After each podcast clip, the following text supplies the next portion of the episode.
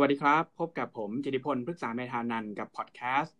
Rich On คนบ้าเงิน วันนี้กลับมาเป็นช่วงที่2นะครับหลังจากที่เราคุยไปแล้วว่าช่วงที่ผ่านมามีความเคลื่อนไหวระหว่าง การเมืองระหว่างประเทศมากมายนะครับแล้วก็เป็นจุดที่ทำให้ตลาดเงินตลาดทุนเนี่ยรับข่าวมาแล้วก็มีความเปราะบางมากนะครับ บางจังหวะก็ปรับตัวลงแรงนะครับ แล้วก็บางจังหวะก็ปรับตัวขึ้นกลับมาได้นะฮะด้วยความเชื่อบ้างไม่เชื่อบ้าง วันนี้เราก็เลยชวนผู้รู้นะครับมาสองท่านเลยนะครับ ก็คือในฝั่งของซุนซุนแล้วก็เศษนะครับ สวัสดีครับทั้งสองคน สวัสดีครับ คุณสกเจลสวัสดีครับ คุณผู้ฟังครับ สวัสดีครับ ท่านครับครับ วันนี้จะมาคุยกันในส่วนของตลาดทุนนะ อ่า ก็นำเศษนะครับ เป็นเจ้าของเพจแดนลงทุนนะครับ ซึ่งก็วิเคราะห์การลงทุนในฝั่งของหุ้นทั้งไทยแล้วก็ต่างประเทศนะครับ ผมอยากจะให้เศษลองเล่าให้ฟังหน่อยว่าช่วงที่ผ่านมาเนี่ยมันเป็นยังไงบ้างนะครับ คือหลายคนอาจจะบอกว่าโอ้โหเอ๊ะ ดูเหมือนเรามีปัญหา ทั้งเศรษฐกิจนะ ปัญหาทั้งการเมือง แต่ทำไมหุ้นมันปรับตัวขึ้นเรื่อยๆ ไม่หยุดเลยมันเกิดอะไรขึ้นกันแน่ครับ นั่นสิครับเกิดอะไรขึ้นอยากรู้เหมือนกันครับ ก็จะเอ่อเราว่าเดือนที่เมษายนที่ผ่านมาเนี่ย คือตลาดหุ้นมันก็ขึ้นกันทั่วโลกใช่ไหมครับ หลังจากที่เรา sell off รุนแรงออกมาในเดือนกุมภาพันธ์มีนาคมนะครับ คือไอ้การเด้งในช่วงเมษาเนี่ย มันนำโดยการฟื้นตัวของตลาดโลกเนี่ยจะจะ Nasdaq เป็นหลักนะครับ เพราะว่าหุ้นกลุ่ม FAAMG FAM เนี่ย เป็นที่เป็น mega cap ของตลาดอเมริกานะครับ เป็นตัวพยุงตลาดขึ้นมาใกล้กับปลายปีก่อน เรียกว่าขึ้นแรงโดยไม่สนว่าตัวเลขบ้างงานหรือเศรษฐกิจจริงเป็นยังไงเลย อืม คือตัวอื่นขึ้นเลยขึ้นแต่แฟงว่างั้น ก็เป็นแบบเขาเป็น Market Cap มันยี่สิบเปอร์เซ็นของดัชนี S&P แล้วมันก็คือไอ้ไอ้หุ้นไม่กี่ตัวเนี่ย หุ้นห้าตัวเนี่ยครับดันตลาดได้พูดง่ายๆ มันก็เลยเรียกว่าสิ่งสิ่งนี้เนี่ยเราผมเรียกมันว่าเป็นเป็นเป็นอภิสิทธิ์ของอเมริกาคือมันเป็นมันเป็นอภิสิทธิ์ที่ว่าคุณคุณมีหุ้นกลุ่มหนึ่งที่มันใหญ่มากเป็นเป็นเป็นเมกะแคปแล้วมันไม่ค่อยได้รับผลกระทบจากไอการระบาดของโควิดสิบเก้าใช่ไหมครับอเมซอนนี่คือคุณคุณก็ต้องมีการส่งของมีการสั่งซื้อออนไลน์ Netflix คุณก็ดูหนัง Facebook Google Microsoft คุณก็ใช้เป็นปกติทุกคนต้องใช้คือพื้นฐานเพราะมันมีพื้นฐานอย่างนี้เนี่ย มันก็เลยเป็นสิ่งที่ทำให้ ตลาดไอ้ดัชนีดัสแตกตลาดอเมริกาเนี่ยยังพอมีมีมีบิดอยู่นอกจากนี้เองมันก็จะมีเรื่องของอเมริกาของเฟด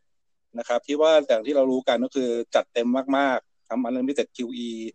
มีหน้าต่างรีโปที่สามารถส่งผ่านสภาพคล่องไปให้พวกเฮดฟันอะไรต่างๆได้นะครับ แล้วก็ยังมีมาตรการที่บอกว่าจะซื้อหุ้นกู้ ไม่ว่าจะเป็น investment grade หรือจังบอลเฟดก็ซื้อหมด ในเชิงโครงสร้างของตลาดอเมริกาเองเนี่ย มันก็มี แรงซื้อของกลุ่มไอ้ที่เขาเรียกว่า systematic CTA นะครับ พวก quantitative fund ที่เขาเล่นตามกลยุทธ์โมเมนตัมนะครับ คือการไล่หุ้นกี่ตัวที่วิ่งแรงเป็นหลัก แล้วก็ตัดพอตามกลยุทธ์ไอ้กลยุทธ์ที่เรียกว่า volatility targeting ที่บอกว่าถ้าหากว่าโวลดเนี่ย คุณจะยิ่งไล่หุ้นโวพุ่ง คุณก็จะคุณก็จะขายไม่ไม่สนใจอะไรเลยคือปัจจัยพวกนี้ทั้งตัวตัวปัจจัยของพื้นฐานของบริษัทของในที่ที่มันอยู่ในดัชนี ปัจจัยของจากเซ็นทรัล แบงก์แล้วก็ปัจจัยของไอ้ไอ้โครงสร้างของผู้เล่นเนี่ยครับมันก็ทำให้อเมริกาเนี่ยมันมีอภิสิทธิ์อย่างน้อยไอ้ดัชนีดัสแจกก็เลยสามารถ disconnect จากเศรษฐกิจจริงได้ อย่างที่ตัวเลขว่างงานที่การ14เปอร์เซ็นที่ผ่านมาเนี่ย มันก็เหมือนเหมือนจะอิกนอไปเลยใช่ไหมครับ ซึ่งอย่างน้อยมันก็คือเป็นสิ่งที่ปัจจัยที่เราเห็นในช่วงสั้นๆนะครับแต่คราวนี้ย้อนมาดูของหุ้นไทยบ้างนะครับ เซตเรา คือเซตเราเนี่ยไม่มีอภิสิทธิ์แบบตลาดอเมริกานะครับ คือเราจะมีเราจะเทียบกอล์ฟหุ้นกอล์ฟกับหุ้นอเมซอนมันก็ก็ไม่ได้ใช่ไหมครับ มันคนละอย่างกัน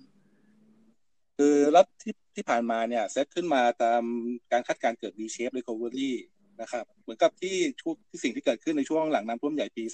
2011 คือตอนนั้นแม้ว่า GDP ไตรมาส 4 ของปี 2011 เนี่ยมันจะติดลบประมาณ 5%แต่ว่า GDP ทั้งปีอะยังเป็นบวกอยู่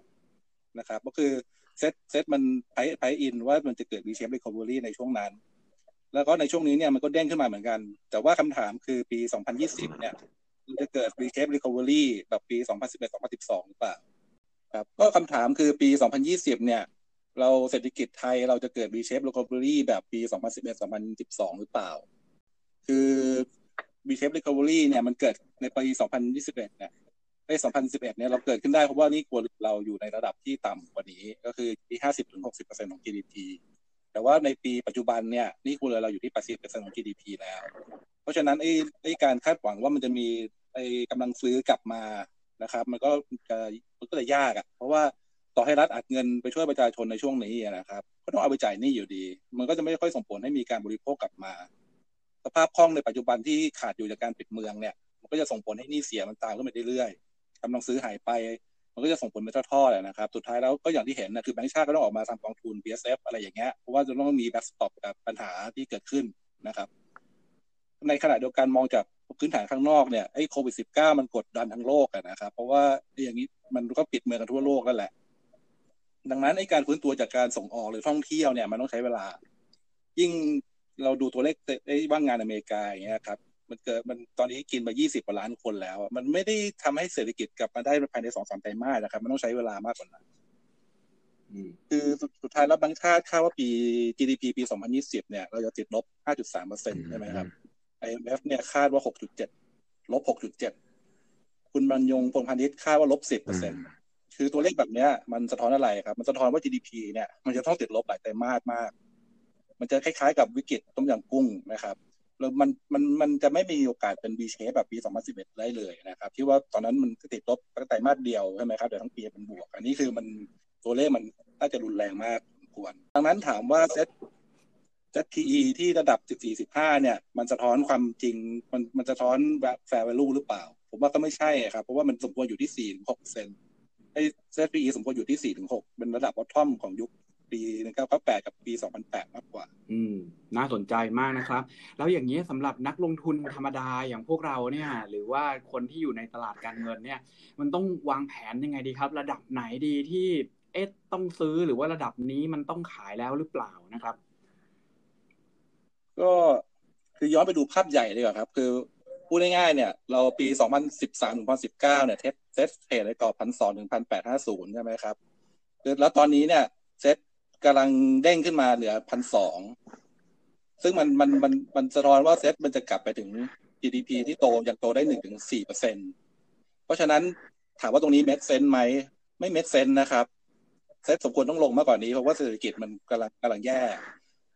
คือในตลาดเวลาตลาดเกิดขาลงเนี่ยในภาวะ recession มันจะเกิดขึ้นในสามระยะนะครับ ใน bear market เนี่ย คือระยะที่หนึ่งเนี่ยมันตลาดมันจะ top มันจะเคลื่อนไหว sideway ก่อน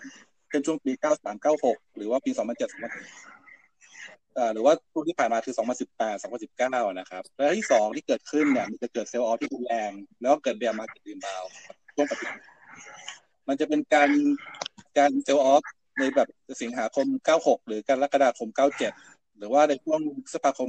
2008หรือสิงหาคม 2008 อย่างเงี้ยต้นนะครับ แล้วก็ระยะที่สามมันจะเกิด final sell off ก็คือลงไปทำนะครับ ปัจจุบันเนี่ยผมเชื่อว่าเราผ่านระยะที่หนึ่งในการในการ sell off อยู่แล้ว แต่ว่าเรากำลังเข้าสู่ระยะที่สองซึ่งเป็นการลงมาลงมาแล้วเกิด rebound นะครับ rebound ช่วงนี้มันก็จะเหมือนกับช่วงสิงหาคม 2008 หรือว่าในยุคต้มยำกุ้งคือกรกฎาคม 1997 อะไรแบบนี้นะครับ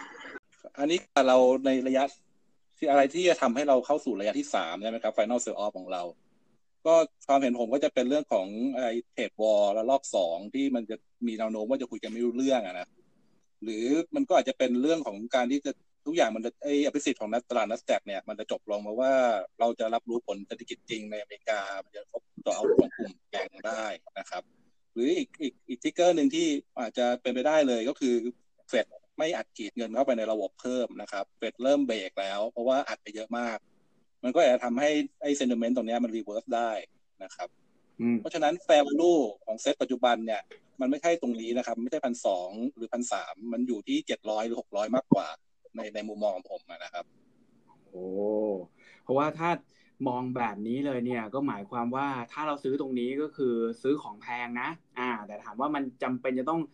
ลงทันทีเลยไหม คือถ้าเกิดยังยื้อตรงนี้ต่อไปได้ แล้วเศรษฐกิจมันฟื้นจริง อาจจะสักประมาณปีสองปีเนี่ย ก็ค่อยมาว่ากันใหม่ แต่ว่าที่เศษบอกก็คือ ด้วยพื้นฐานโครงสร้างปัจจุบันเนี่ยราคาในปัจจุบันคือไม่ใช่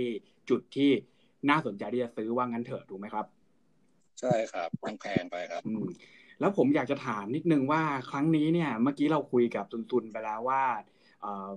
สุดท้ายอาจจะหลีกเลี่ยงไม่ได้นะ ที่เราจะต้องเจอสงครามทางการเมืองอาอาจจะไม่ใช่แค่สงครามการค้า อาจจะเป็นสงครามเศรษฐกิจไปเลยเนี่ย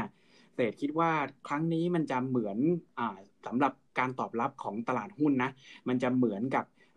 เทรดวอลครั้งก่อนๆหรือเปล่าครั้งก่อนๆมันเป็นยังไงครับ แล้วครั้งนี้คิดว่ามันจะเหมือนหรือมันจะต่างยังไงครับ คือเทรดวอลครั้งก่อนเนี่ย มันเป็นการแบบว่าเราเรามองนักลงทุนมองตลาดว่ามันเป็นการเทรดที่แบบว่ามันเป็นขู่กันนะครับ คือคุณคุณขู่กันไปขู่กันมา แต่ว่าสุดท้ายแล้วคุณจะคุยกันรู้เรื่อง ก็คือผลผลที่เห็นเนี่ย ผลที่เห็นในช่วงปี 2018 2019 ใช่ไหมครับ ที่เรามี trade war กันเนี่ย มันก็คือที่เห็นชัดๆคือกลุ่มอิเล็กทรอนิกส์ที่มันลดลงประมาณ 40%จากในช่วงสิงหาคมปี 18 ถึงพฤศจิกาปี 19 นะครับ แต่ว่านอกจากนั้นแล้วนอกจากไอ้ตัวกลุ่มนี้ส่วนใหญ่มันก็ตลาดหุ้นมันก็ไม่ได้ไม่ได้แบบ sell off อะไรรุนแรงใช่ไหมครับ มันก็แบบเทไปกรอบไป แต่ว่ารอบนี้เนี่ยคือความเสี่ยงที่มันจะคุยกันไม่รู้เรื่องเนี่ยมันมันค่อนข้างสูง ซึ่งหากคุณคุยกันไม่รู้เรื่องจริงๆเนี่ยไอ้การฟื้นตัวของเศรษฐกิจโลกที่มันจะเป็น V shape อะไรได้ต่อนนี้อะไรที่ตลาดพยายามจะจะบิวกันขึ้นมาเนี่ย มันจะยากมากเลยนะครับ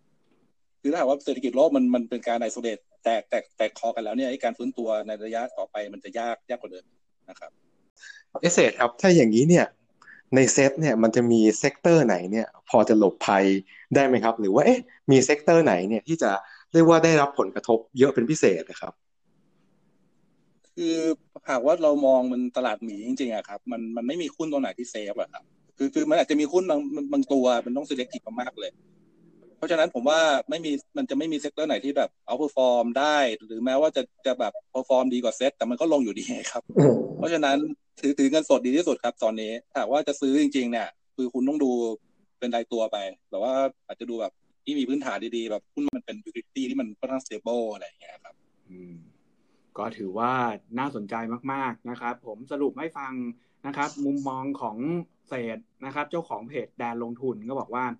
ในช่วงที่ผ่านมาตลาดก็อาจจะ recover เร็วมากนะครับ ก็หลักๆเนี่ยผมเชื่อว่า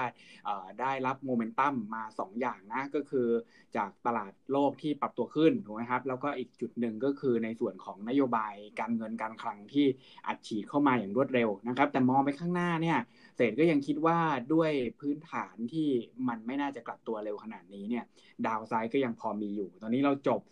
ในเฟสแรกนะครับก็คือ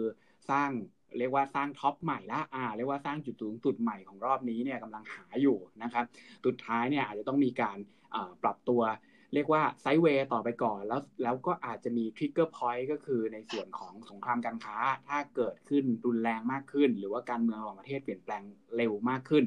ก็อาจจะทำให้สุดท้ายต้องปรับตัวลงไป แล้วก็พื้นฐานที่เราคุยกันก็ไม่ถึงพันนะนั้นก็เป็นอะไรที่นักลงทุนต้องระมัดระวังตัวให้มากพอสมควรนะครับ หลังจากนี้อ่าผมว่าพอดแคสต์เราอาจจะแบ่งเป็น 3 ตอนนะครับ เดี๋ยวหลังจากนี้เรามาคุยกันต่อนะครับ ว่าเอ๊ะในมุมของเศรษฐกิจมันดูแย่ขนาดนั้นจริงหรือแล้วทำไมมันดูไม่ส่งผลกับตลาดการเงินเลยนะครับ แล้วก็จะอยู่กับผมแล้วก็ลงทุนต่อใน episode ต่อไปนะครับสำหรับ episode นี้ก็ขอบคุณทั้งสองท่านมาก แล้วก็คงต้องลาท่านผู้ชมไปก่อนสำหรับวันนี้ สวัสดีครับ สวัสดีครับบ